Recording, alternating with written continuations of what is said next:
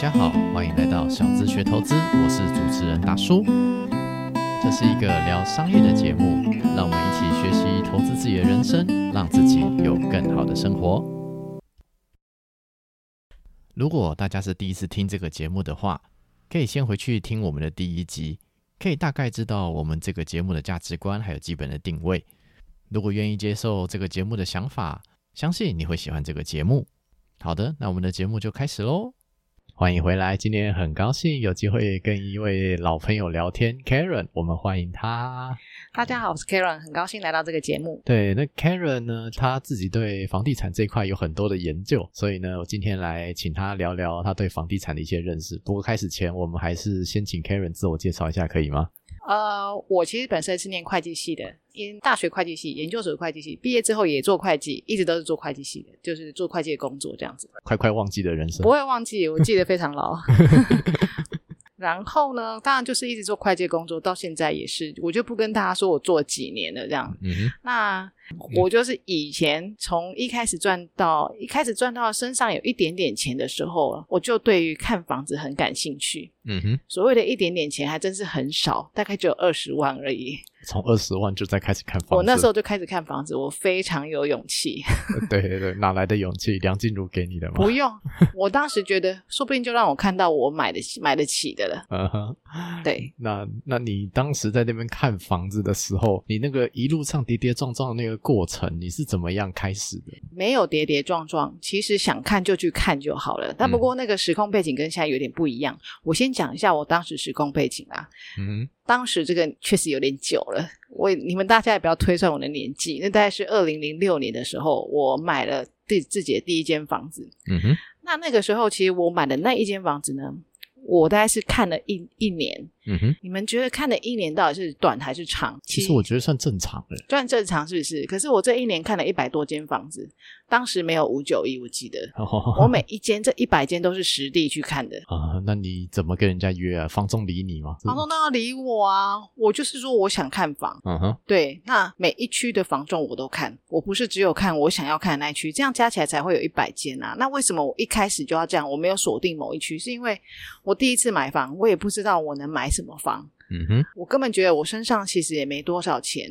嗯我知道我身上的钱很不够，所以我就是路过看到有兴趣的广告，我就去看，就去联络那个房仲。联络完了之后，他一定会顺便再推销个几间。嗯哼，但是我当然有锁定区，我的区域就是台北市，我一定要买台北市的，嗯哼，所以我这一百间通通都看台北市，呃，其中穿插个两三间非台北市，剩下都台北市。嗯哼。对但但是就是你准备才二十万，对，那那你真是台北是在看，就算二零零六年，你不会觉得很沮丧吗？我不会很沮丧啊，不会啊，不是，如果我钱想要存够了再买，我永远看不了房子，我可以边看边存。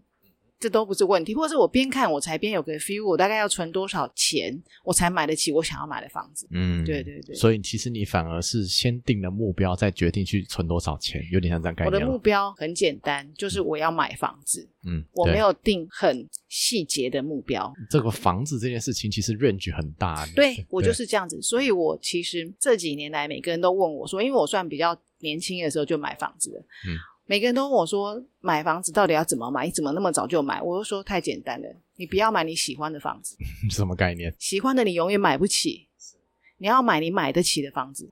对，不能买你喜欢的，因为我们第一间一定都是辛辛苦苦存来的，自备款一定没有多少，是除非家里家里有支持，或者是你们可能情侣俩要打算结婚，早就存好了很久了，那本来就有个目标，大概要多少这样。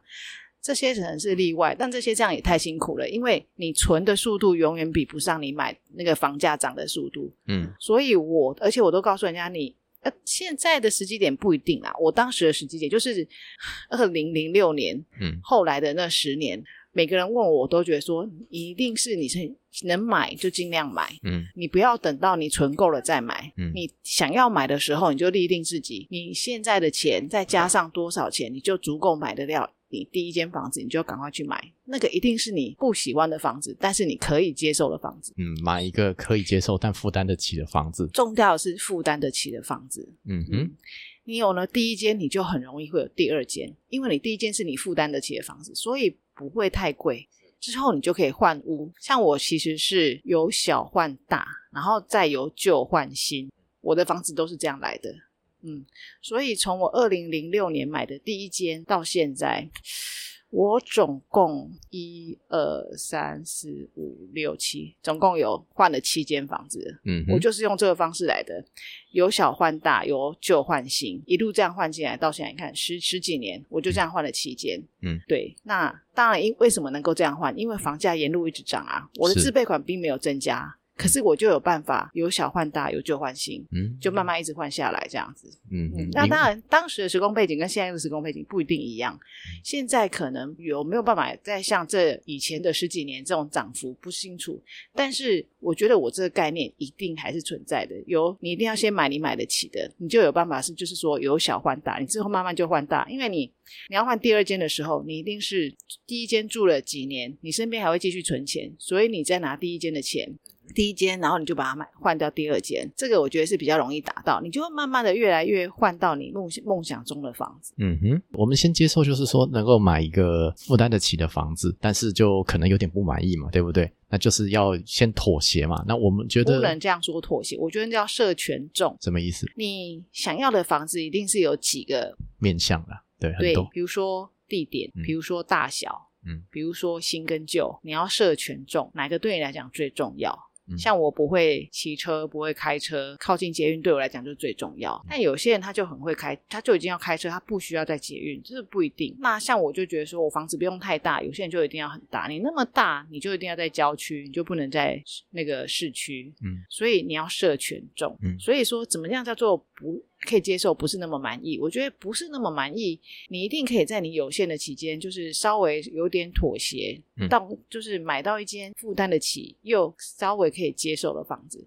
那那个权重就很重要。你第一间，你如果有那个心理准备，你就不会设太太美好的目标。嗯有这个心理准备，你目标设的不要太美好的话，你就不会觉得自己买这间很委屈。嗯哼，嗯，就是就是这个目标就是可达到。对比较重要嘛，对对不对？OK，那剩下我们你看房价会不会涨？那房价会涨的话，基本上就是赚到了嘛，这样子。对，但房价即便没有说像以前这样子波动这么大，但至少它会抗通膨，它会随着通膨涨，它至少每年可以涨个通膨的那几趴。嗯我是个人是这么觉得啦。嗯嗯，那我觉得这因为这十几年来，其实呃，以 Karen 的经验来说，也经历过像是什么大跌啊、升息啊什么有的没。二零零六年嘛，那零八年金融海啸，然后后什么欧债啊，什么什么欧债风暴啊，然后又是什么呃疫情啊，反正这一路上，其实这十几年来有很多的变化。那就你的理解，你觉得房子的景气循环感觉是怎么样的？你自己的理解？呃，就我来看，我觉得房子要跌的几率真的很低。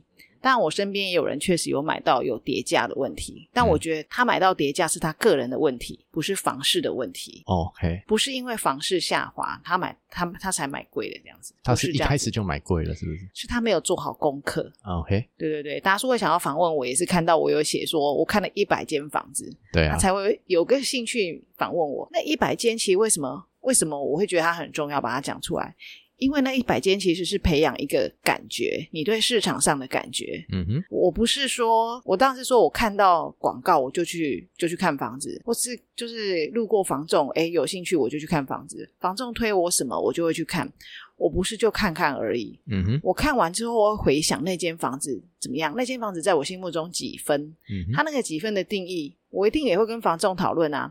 为什么这间房子这么贵，比刚刚那间还贵？他就会告诉我说，因为它的地点，因为它的学区，因为它有装潢，嗯哼，它等等的价值因素，所以我知道房价最重要的是什么东西会影响到它的房价。嗯那所以我就会比较比较，如果说我想要看的那间房子，它值不值得这个价钱，跟是跟它可以跟它周边比较，跟它那一个区域的房价比较，嗯那个区域的房价如何？它如果远高于那区的房价的话，那就必须要看一下它是不是有什么其他附加价值。它那一栋特别有名嘛，那个社区非常有名。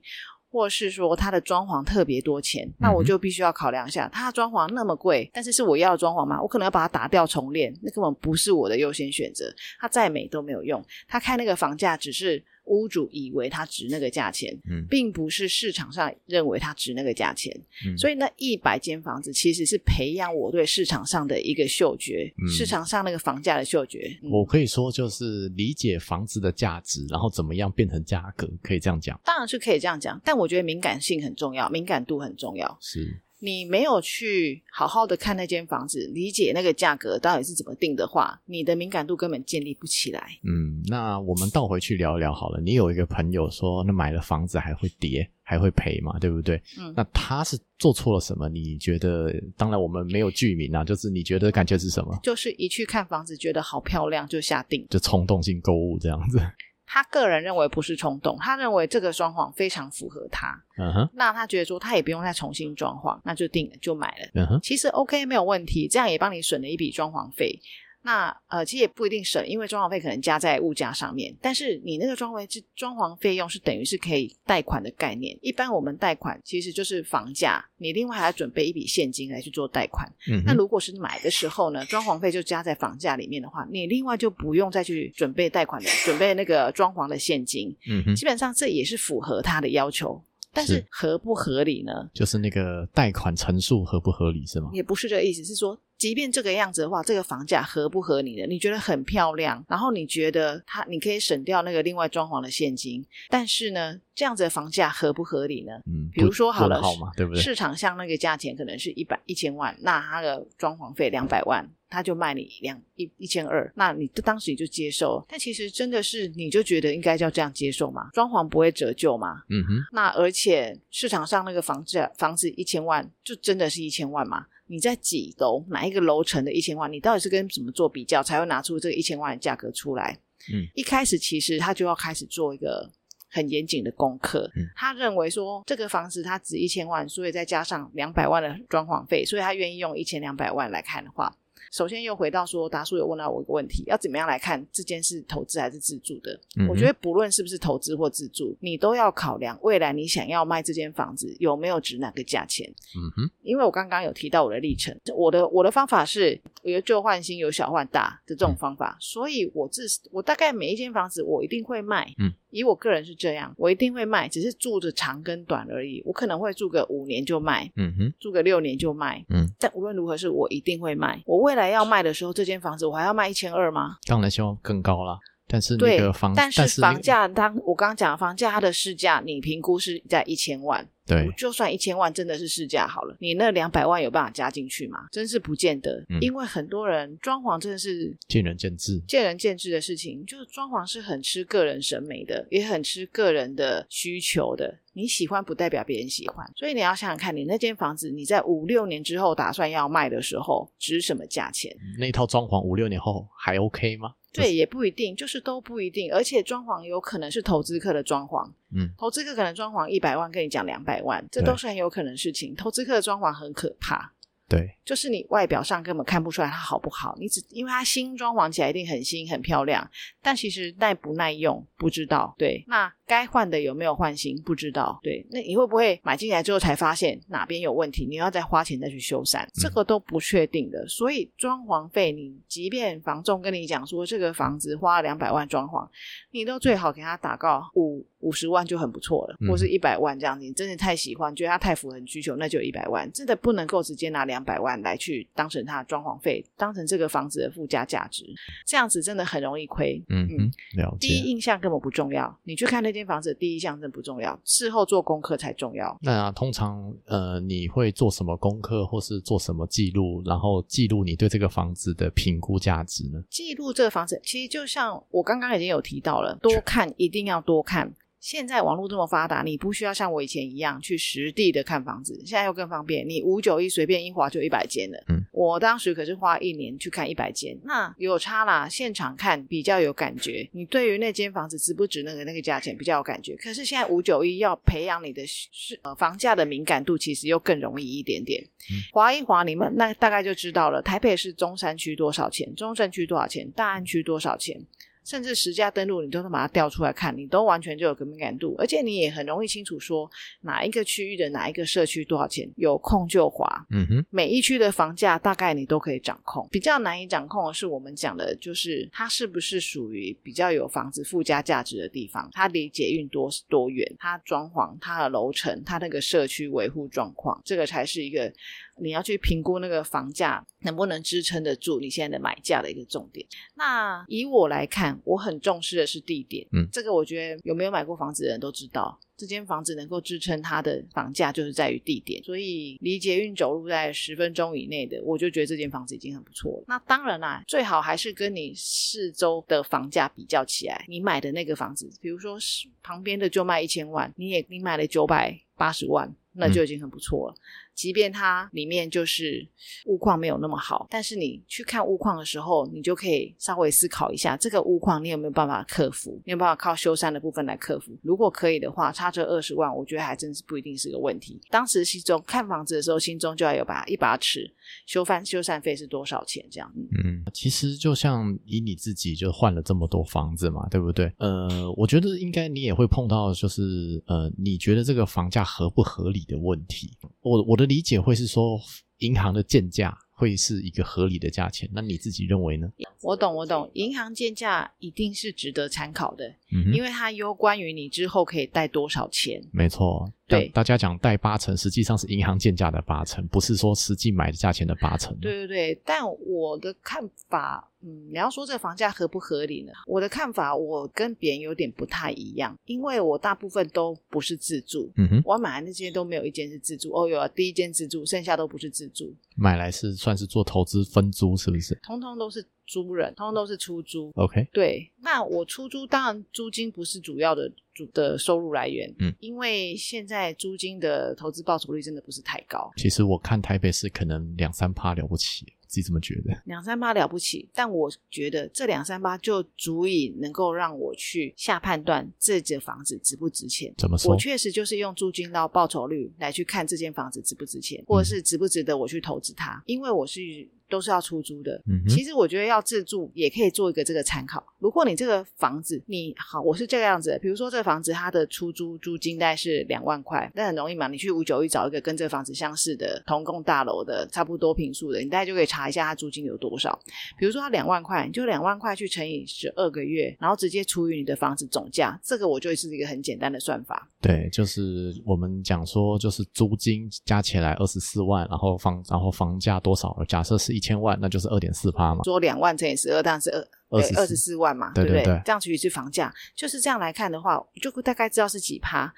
但是很，如果说万一你那个你那个你要买的那个标的，嗯你这样算出来一个这个 percentage 非常低，你还会有认为说这间房子你未来出售好出售吗？嗯那个的价格是合理的吗？你看你刚刚说两三趴就了不起了，如果我算出来是一趴的话，那旁边另或是隔两条街另外有一栋是那个两三趴的，你会想要买哪一哪一间？我还是会想买两三趴那一件啊。对啊，我觉得这个是我一个比较简单的判断标准。OK，所以用租金去推房价的合理性，有点像是这样子。呃，去推房价的合理性，呃，抗跌性，我要讲的是抗跌性。OK，是抗跌，不是不是合理这样子。大概以我们现在的薪资水准来看的话，房价我都觉得不合理啦。是现在的房价确实都太高了，那不合理。但我觉得，如果租金报酬率够高的话，那个房子比较抗跌。OK 对于我来说是这个样子。OK，所以讲的是抗跌性。抗跌性，不论你是投资或自住都一样。但是因为我觉得现在人，如果说像要找呃，像我们今天要谈的，大概是你要第一次买房子，或者是买个两三，就是可能是首购啦，或者是你也可能也不是说以我们这种年轻人，因为你像哎，你的听众族群应该是年轻人吧？嗯，差不多啦。我目前看起来大概是二十到三十，三二十二十到四十以岁这个这种年轻。人在买房子的话，我真不觉得他这一间他就是要住到他退休，你嗯一定会买卖。如果你这间房子你就要住到他退休，你真的一定要爸妈买给你，大概也没钱买。嗯，就是回到我第之前刚开始一开始讲，你要买你买得起的，嗯买得起你一定会越住越不爽。嗯，就像一开始我们有妥协，所以你一定会是想换屋，所以你这间房子你一定要考量，你之后五六年卖掉之后，它会值多少钱？那它万一跌了怎么办？所以你一定要有抗跌性。嗯抗跌性，我的方法就是从租金报酬率来去看它的抗跌性。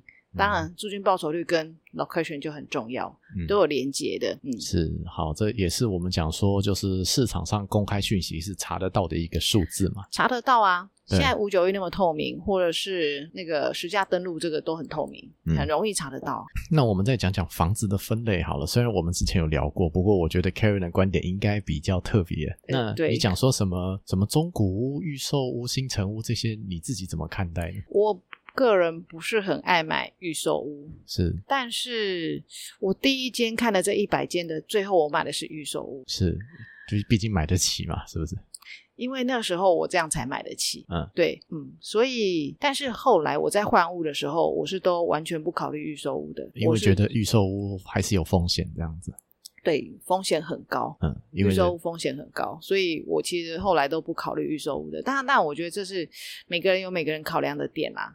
对于我来讲，我第一间确实是预售屋，这样子，因为我投期款非常低，嗯，嗯好，OK，没关系，就每个人条件不一样嘛，对不对？一开始二十万能够怎么样，对不对？而且中古屋比较有杀价空间。是，其实因为我最近也想要买房子，那我朋友也有想卖房子，我就有朋陪朋友去呃预售屋去看过，那他们能够讲价的空间不是很高，最近我在看预售屋，他们就会说啊，你看实价登录多少钱？然后就有朋友跟我说，我跟你讲啊，那些实价登录那前面的几笔都是他们自己建商自己先买好的。嗯，而且如果说你要在预售屋买房子的话，你想要跟他砍砍砍价钱，空间不不空间很低，但是除非总是他们就是团购。嗯，我有听过，就是真的是团购，就会比较有空间，一次可能你找个四五个去一起买个几户四五个可能还不够，十个以上。，OK，我听过的是这样子，才有办法说真的有比较大的溢价空间。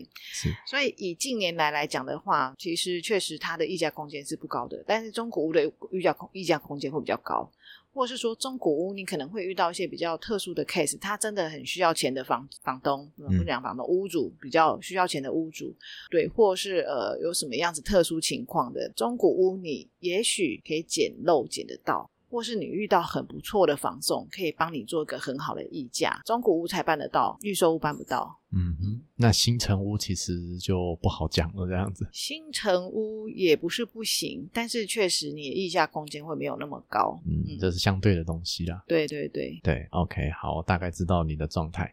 那当然，因为你第一件是自住嘛，后面就是出租了。那你当时在选择的时候，有没有一些呃，就是我们讲说自住跟投资在选择上的一些不同的考量呢？从我刚刚讲到现在，你觉得会有不同考量？好像没有。没有，对啊，因为我。因为我的主张是每一间我未来都要卖。哦 OK，了解了解。我没有，我以我现在的年纪，我觉得我现在再买的房子，那一间房子不可能让我住到退休。是更何况你收听的听众，不可能他现在买的就要住到哪里，因为你看，你现在听众如果二十几岁，他现在想要买的房子，哎，我想要那间房子可以到我结婚，可以生小孩，我觉得这个办不到，很难。是，那他一定是，其实还是看这个人生活在哪个范围内吧。我觉得如果二三十岁要想要买房子的话，我真心觉得你心里面还是要想，这个房子未来如果要出售的话，对，还是要考量未来容不容易出售。嗯，比如说有个房子你觉得很好，但是就是你觉得好而已，有可能就不好卖。对啊，也是啦。有的时候，但是有的时候就是也会看到那种问题，就说，哎，这个要不要预售屋嘛？两百万要不要多加上去？啊，这个车位两百万，感觉就有点难说哦。现在车位都两百万啊，对啊，但是就硬要加上去了，就觉得压力有点大，而且还一定要一定要你买车位。现在很多预售屋是一定要你买车位的，对啊，你不买还不行呢。不不行，就一定要你买。对啊，对对对啊，虽然这就是独立权状啊，不过这还是一个很很困扰的点啊、就因为就假设没有车，那硬要买那个车位，那就觉得好像有点浪费掉了。未来要转手，如果没有车位，好像又很麻烦，无限鬼打墙。嗯嗯，确实会这样子，没有错，会会会，所以可能就从中古屋开始看起，然后看看多少预算，所以你就抓多少大小，嗯然后是多少屋龄的，你就可以这样去抓。是嗯，好，那我们再来往另外一层，就是银行建价这个部分。当然，就是毕竟你好像会计出身，我觉得总觉得好像会计出身对银行建价这东西比较懂啊。你自己怎么样认识这件事情呢？我对银行建价不能说很懂，但是我就是有个建议，假设你真的看到一间房子，你很想买，是其实法律没有规定那间房子你能找几间公司做建价，所谓建价就是询问贷款，对嘛，法律没有规定。但是我还真不建议你找太多贷讨债讨找太多间去询问。又不是办又不是办联征，就是比方说哦，我估个价而已，这样子不行吗？呃，只有估价也可以，可是我觉得你太多间也没有什么意义，大概就是两三间。因为我以我的经验来讲，大概我就会找个三间，嗯哼，对，找个三间，然后请他们做估价。那你就会发现，他们其实估价也是有个公式的。这个间房子离捷运几百公尺，它会加价多少？嗯，大概就是会有这种大。其实以台北市来讲，都是以捷运为做一个估价的一个很重要的一个重点，这样参考。对，嗯哼，那我觉得，但是多多少少每一间银行的建价还是有点不太一样，所以我觉得找三间是差不多。那而且啦，有人问有有人会问我说，是不是找他认识的银行会比较好？嗯等一下我做会计做这么久了，一定有有我认识的银行，但我的经验来讲，不会找我认识的银行建出来价格不会比较好，找房仲介绍的才会比较好。哦是哦，这是我的经验，但可能是我本来在银行人脉不够力，不好说，这不好说。但是呢，无论你要找几个人，你要找几间银行，你都一定要请房仲帮你找。OK，也许你本来找的房找的银行建价那个就不错，但是也许房仲帮你找的也不会太差，因为他们有配合的，而且银行一定会跟房仲维持好关系，房仲就会跟银行说，我这个客户的状况如何，我这个客户的状况他自备款的关系，然后或者是因为他职业的关系，他也许没有办法陈述贷太高，那这样子的话，他建价一定要贷多，一定要建多高才有办法符合这个客人的需求。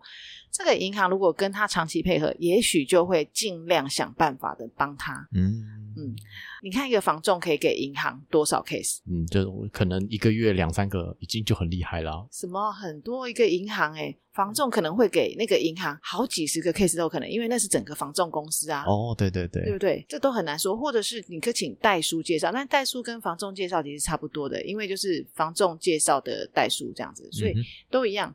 就是你一定可以请他们找，那另外再跟自己找一下，可以互相做比较。嗯，嗯所以同样的利率也是这个样子，利率跟建价都是这样子。你自己要找几家都不管，但你一定要请房仲或者市场代书帮你找，他们一定比你够力。嗯，那代书你觉得要自己找吗？还是说用房仲推荐的就好了？用房仲推荐真的没有问题。是，嗯好，呃，当然我没有就至少以你来说，你没有碰到不好的经验嘛？我没有碰到不好的经验啊。对，是以以代以那个房仲找的代书，其实确实是还可以的，因为现在我们的房仲，我是没有找过说多小家的房仲，我嗯配合的也是市场上大家所知道的那几个比较知名的房仲这样子。嗯，那自己找我有遇过，我曾经有过一间是直接跟屋主买，没有透过房仲。嗯，我就跟屋主说，请你一定要用我的房仲，不，我的代书。嗯，对，也就是保障你自己的权益嘛。毕竟契约等于是代书帮你打的嘛因为那。个没有房仲在做中间的沟通协调的时候，没有房仲在做一些履约保证啊，或者是一些呃房屋买卖出售的保证的时候，我也担心会有风险。嗯嗯，那这样子的买卖交易风险呢？如果我跟租我跟屋主两个做交易，买卖交易最大的风险呢，关键点就是在于代书。嗯，这份契约怎么签的？，对，代书可以联合屋主来去做任何事情，可能都不是很清楚。嗯对，那所以如果是这样的话，嗯，就是就那个代书一定是要我们找的。是了解。嗯 OK，好，那假设就银行建价嘛，贷到款啊，觉得可以买，然后就是也开始开始就是住。然后就是可能我们讲说以前叫奢侈税嘛，对不对？那现在叫房地合一嘛，有各种税率的一种各种各种变化。当然，我觉得其实概念都差不多，就是希望你长期持有，这是基本架构是这个样子。那呃，当然就是住到希望是自住。对，这是一个理想啦，但实际上房价这个东西，反正就市场机制嘛，就是这样子。那就是以你自己来说，哎，可能已经住了五六年了，哎，这房子其实差不多想换想卖了。你自己当一个卖方的话，你自己会想要怎么样跟人家谈怎么卖房子这件事情？因为就第一个人家就想要卖，就房东就找你嘛啊，那个那个要不要签专，要不要签一般约还是还是专门还是专约这样子？当然是一般约啊，嗯哼，签专约 没有什么用。真真的、哦。就我来看，我觉得是这样，签专约还真是没什么用，签一般约有竞争才有力量。是是是，对，而且这个都是靠缘分的。我觉得买卖房子靠缘分，我我卖房子靠缘分，买家也是靠缘分。OK，我怎么你专业的话就只有一家，你不是让缘分扩变小吗？我们要让自己鱼 缘分大一点缘。分要大一点啦，对，鱼池要养大一点。是是是，那那那你不会说是怕人家那个什么呃 A 房仲谈了一个价钱好好好不容易都快成交了，B 房仲杀出来跟你谈这样子超麻烦，会不会？买卖房子是这样子的，我跟每一家房仲签约的时候，我都要上面写上自己的价钱。嗯哼，那我写上自己的价钱，我一定是每一个房仲的价钱都一样。他们每一家房仲呢，要上网广告我的房子的时候，他要放多少钱，都要经过屋主同意，是他才能放。是那我一定会授权每一个房仲的 PO 上广告价钱都一样啊，嗯哼，我不可能顾此失彼啊。是。如果是这样，我还真专约就好了，只要给其中一家特别低价，这这就专约就好。但不是，所以我不管现现在的法令是这样，他们不可以随便呃抛在五九一的网络上的那个价格，我不知道，他抛了价格我一定要知道，一定要清楚。嗯哼，对，那他抛完那个价格之后呢，一定会有买家去跟他议价。买家要跟他议价呢，他因为我跟他有签约，他知道我的底价是多少，他不能随便异动我的底价嘛。嗯所以我觉得不会有任何问题。好，比如说好了，这次这个房子我的底价是一千万，那有人出价，你刚以你刚刚那个例子，有人出价可能就是一千一那另外另外一个房仲出价是怎样？一千一百五，对之类的。呃，就看谁有收斡旋。OK，如果说一千一的已经收斡旋了，一千一百五的呢，还就不能来跟我谈价钱，嗯以先收斡旋的为主啦。嗯，钱先下下来再说嘛，对不对？收了斡旋之后，我们就谈，谈了之后崩了之后，大概好像有几天时间我忘记了。如果没有成交，那个一一千一的没有成交，那我可就是这个斡旋他就退，退了之后我才可以去接触这个一千一百五的。嗯哼，嗯，对啊，就看怎么谈嘛，这样子。其实他们真的是有个程序的，不是说全部人都递单子到我面前让我挑，也不是这个样子，也不是说我正在跟谁谈，另外一个赶快打电话来杀，就也不是这样，确实是有程序的，嗯，大家都要按照房仲的合约或者是大家的游戏规则来走。嗯，其实我觉得就是买方走过一次之后，身为卖方就比较清楚怎么走了，对不对？也不一定啊，我也是蛮健忘的，哦是吗？对对对，但他差不多就是这个样子。是，那那回归你自己好了，你自己这边经手过这么多房子，有没有发生过什么有趣的事情呢？还是觉得就好人一生平安这样？我觉得买卖房子都是这样啦。你要讲说特殊有趣的事情，那大概只有房仲才遇得到。嗯哼我们只会有说这个价格我会不会后悔这件事情。，OK，那有吗买跟卖都一样，有啊，一定会啊，一定会后悔啊。我总说哇，我好像卖太便宜了这样子，对，嗯但没有办法，所以那就是事先做功课，你一定要有有办法事先做功课。然后呢，其实就房仲这个角色而言，他们最主要的功能是什么？是成交。对他们最主要功能不是要把你这个房子卖到多少钱，所以怎样的价格会最容易成交？一定就是越便宜价格越容易成交啊。嗯，你一定要自己做好功课，不要随便都听房仲的一面之词。他说多少钱，并不代表市场行情就多少钱。你现在做功课真的很容易，实价登录就是功课，五九一不是功课，嗯，五九一那个是 mark up 上去的价钱，对，一定实价登录才是功课。所以你做好实价登录的功课，然后你再认为你这间房子有什么特殊的，比如说实价登录这个价格是四楼的，我就是一个很好的九楼，或是很好的十二楼什么之类的，这样那就不会有问题。嗯嗯，就大概就是透过各种比较吧。那那个怎么比较基准？那个其实是在看房子看久了才会有的一个感觉，对不对？现在听众如果每个人如果有人想要买房子的话，请先去做实价登录，先去上那个网站看一下。嗯哼，你要自己去查嗯才有 feel。是，当然，现在每一个房仲要卖你的房子的时候，他就会先告诉你这附近的房子的实价登录多少。他们很好，都会先做好所有的列表，嗯告诉你这附近实价登录每一平大概比如说八十万，所以我这间开价开到九十万，那可能我们有机会谈到八十五万或八十二万、三万之类的，那都是因为实价登录是这样，但是这间又如何，所以它靠可以稍微高一点点这样。嗯哼嗯，的房仲都会这样子讲吗？房仲都会这样子说，那你你自己觉得呢？如果房仲真的按照我刚刚这样讲的话，才真是很合理。可是就是要看在买家，买家如果不愿意，他可能会觉他不愿意，他就是一定要用实价登录上面面的数字来，他才要买的话，他可能就会请房仲来跟我谈。嗯，嗯，他说他就是一定要实价登录上面的数的价钱这样。对是是是，就房价就会请房仲跟屋主谈这样子。对，会谈。那大家如果双方差距金额不是太高的话，我们就可以房仲就约买卖双方见面谈。对，就通常好像是在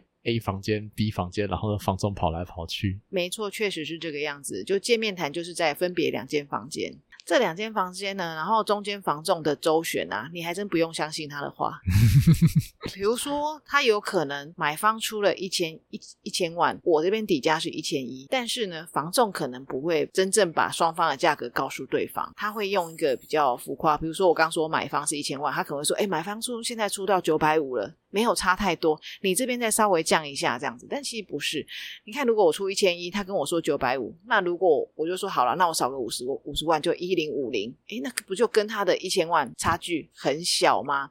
他说哇，我知道你这边很辛苦，我再去跟帮忙谈谈看，他就会再去跟对方谈。他其实讲的数字，并不一定真的是买卖双方心目中就是刚刚跟他提到的数字，他们有他们的技巧，但其实无论如何，你不用管他怎么做。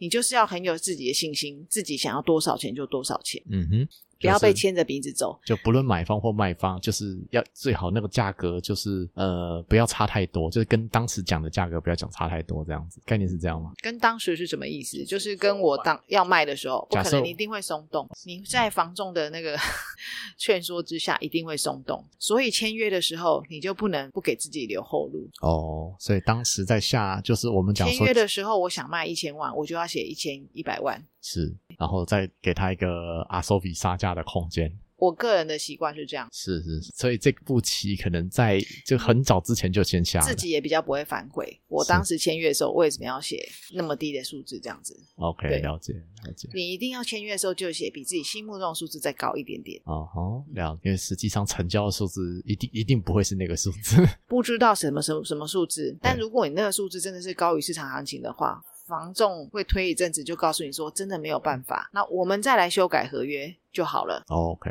至嗯少不要让自己后悔嘛。作作作为一个卖方的话，对对对对对对，那到就是你自己操作到现在哈，就是当然就是呃，你以这两年来说，就是我们讲说疫情这两年啊，从二零二零年到二零二二年。这两年房价真的是有够变化，真的超级大的，涨幅都非常的夸张。那你自己有什么样新的见解吗？新的见解或是什么新的体会？你自己觉得？就涨到我都买不起了，因为我最近是想要买一间自住，但我发现哎，跟以前不太一样了哈。我就是要自住真的太困难了，而且政府真的有认真在打房，嗯哼，所以呢，所谓打房是打那个房子很多的人吗？像你这种还是贷款成数嘛，比如说我本来就有房子的，那第二你再买第二间房子，再买第三间房子的时候，你贷款成数就会比较低，嗯哼，这样对我来讲就真的很不利啊。是我以前可能可以贷到八成，但是现在可能不行。对，以我状况，我可能只能贷到五成。是，对，所以政府有认真打房，但是可能它都抵挡不了那些海外资金回流，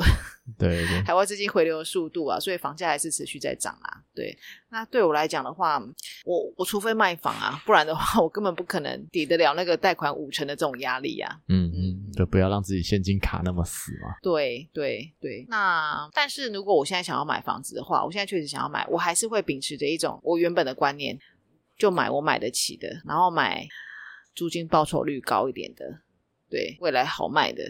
我大概就是都一样是这个三个重点，嗯，那剩下，然后这可能就用这三个重点再去想说什么位置啊，然后什么附加价值，或者是有什么雷之类的，是吧？用这三个重点去买我能买得起的、啊，因为这三个要加起来都不容易了。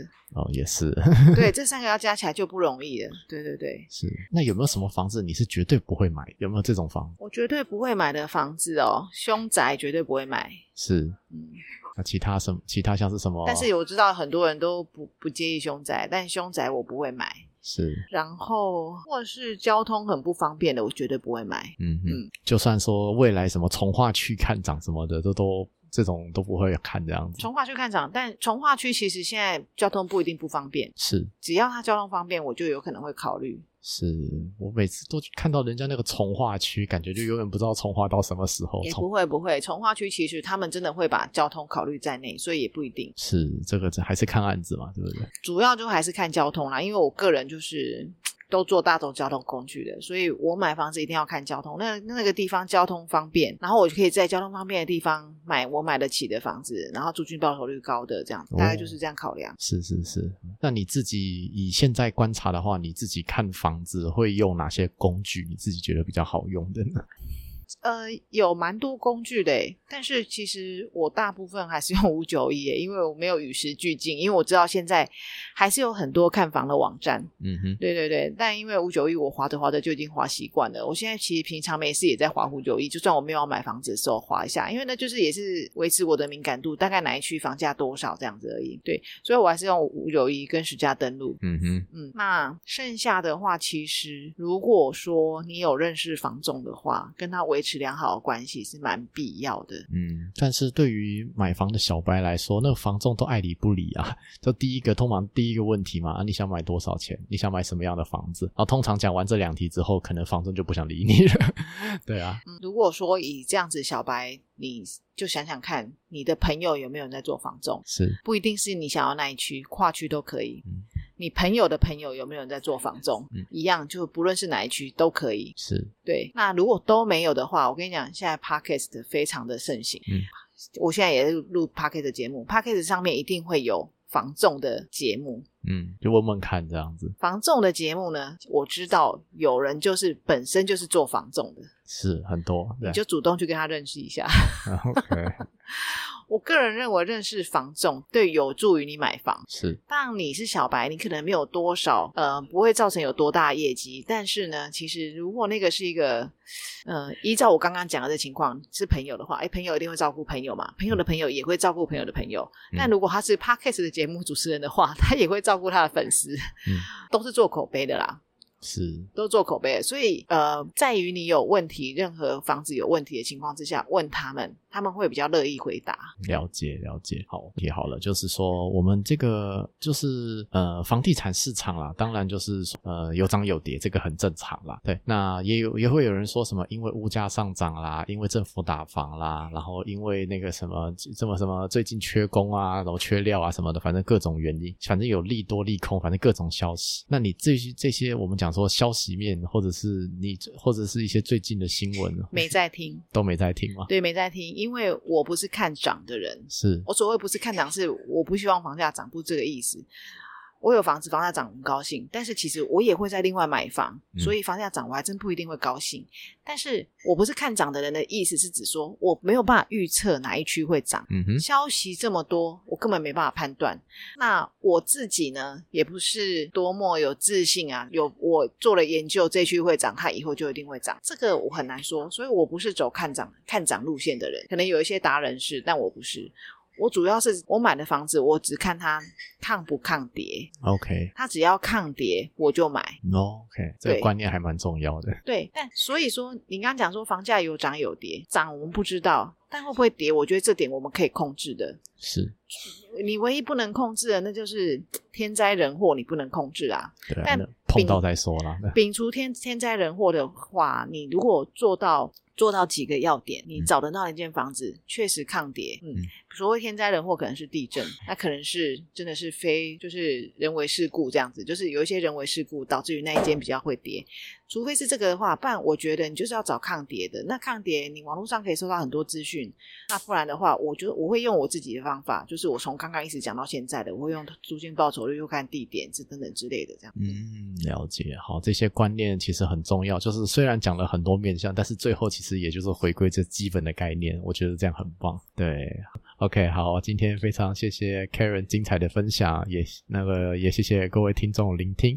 嗯，希望你们有任何收获。其实，如果你们额外还有什么样子问题的话，嗯哼，可以去听一些 podcast 的关于那个防重的节节目。那不然有另外问题真的想要问我也是可以的，就找达叔，是是这样吗？达叔可以告诉可以问我这样子。哦 OK，好，那今天非常谢谢大家的聆听，在这边跟大家说声再见喽，拜拜，拜拜。希望今天的内容对大家有一些小小的启发。如果喜欢我们的节目欢迎在 apple podcast 上面留下五星留言多订阅多关注多分享多赞助让更多人知道这个节目。让我们一起学习投资人生让自己有更好的生活。我们下一期节目再见拜拜。